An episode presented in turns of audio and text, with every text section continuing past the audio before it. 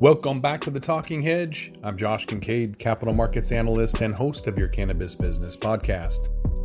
Today, we're going to take a look at record sales in cannabis, implying a $2.2 billion annualized market. May's cannabis sales grew at 4.2% from April, but a quarter of all sales occurred in only one province, and that would be Alberta, the result of retail store imbalance across the country. So national sales, they totaled 185 million Canadian dollars. That's for the month of May, according to Statistics Canada. That edges out the previous monthly record high, which was set in March as Canadian consumers stocked up on cannabis in the face of this pandemic. So, Alberta has 500 stores, far more than any other province, and that allowed their sales to grow by 9.4% over the previous month at a total of 46 million, or nearly 25% of Canada's total cannabis sales for the month. Monthly sales growth was more modest in Canada's largest market, which is Ontario, where the per capita store count is still lagging. Ontarians, they spent 41 million on cannabis in May, which is a 2.2% increase over April. Monthly sales declined 6% in Quebec, the second largest market, which drew about 38.5 million in sales. Quebec still has a total ban on cannabis vapes and regulatory restrictions on cannabis edibles, which will obviously limit a lot of that market's potential. Canada saw monthly cannabis sales increase in every other province except for New Brunswick, which experienced a monthly decline of 6.5%, totaling only 5.1 million. And the tiny Prince Edward Island experienced the greatest monthly growth, with sales bouncing back to 32%, uh, totaling 575,000 as stores reopened in May. British Columbia is the nation's third largest market. They recorded a 13.8% monthly increase, totaling 27 million. Annual growth in the cannabis sector for British Columbia, it outpaced all other agricultural sectors such as dairy at 47 million, beef 25 million, vegetables 17.5 million, with the farm cash receipts in British Columbia in 2019 increasing nearly 300 million Canadian dollars or 221 million US in cannabis sales.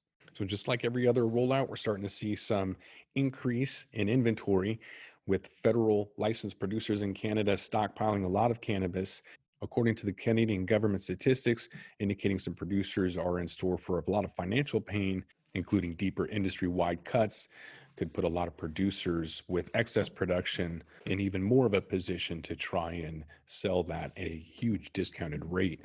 As of April, the Canadian cultivators and processors, they amassed roughly 620,000 kilograms, that's 1.4 million pounds of unpackaged cannabis inventory. That's in addition to the 85,000 kilograms of package inventory that was being held in April by federal license holders. We've seen during this pandemic that edibles are popular in the States, no different in Canada. In April, looks like they sold 9 million packages of, of extracts versus a little over 1 million uh, last year. And the same story holds true for topicals and edibles.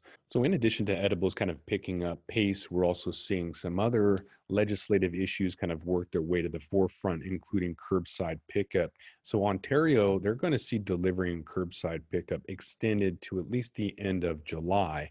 Uh, however, we may see the fast track for legalization or regulation uh, to be extended indefinitely.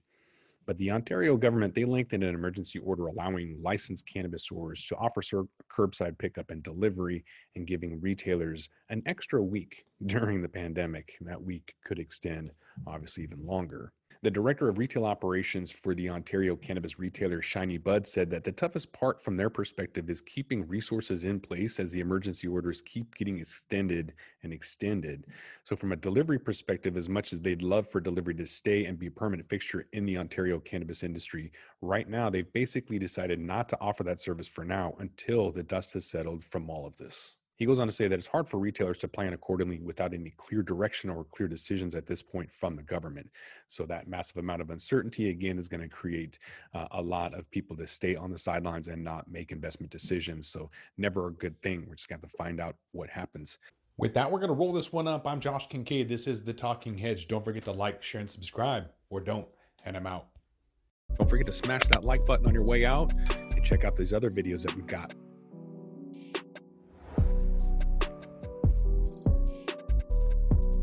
Thanks for listening to today's show. To check out more great cannabis podcasts, go to podconnects.com. Here's a preview of one of our other shows. Hi, y'all. I'm Joe, host of Casually Baked the podcast. If you're curious to explore the highly responsible side of cannabis, farming, and legalization, I'm here to help lighten the stigma and build your canna confidence. Download episodes now of Casually Baked the podcast wherever you listen to podcasts. And journey with me through the evolving cannabis culture and discover how and why people like you are adding cannabis to their wellness toolkit. It's time to get casually baked.